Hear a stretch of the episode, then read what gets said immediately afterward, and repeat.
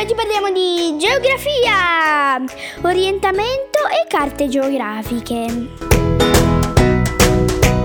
Per studiare la Terra e descriverla è indispensabile orientarsi in essa, cioè sapere dove siamo e in quale direzione si trova il luogo che vogliamo raggiungere.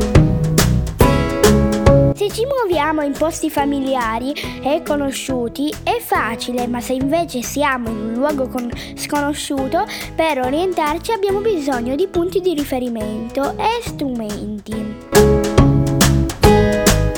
Chissà se Rudy è arrivato sulla Terra per caso o se invece ha seguito una carta del cielo e la strumentazione della sua astronave. Le carte geografiche e strumenti come la bussola infatti servono proprio a orientarsi. Ciao amici, al prossimo podcast!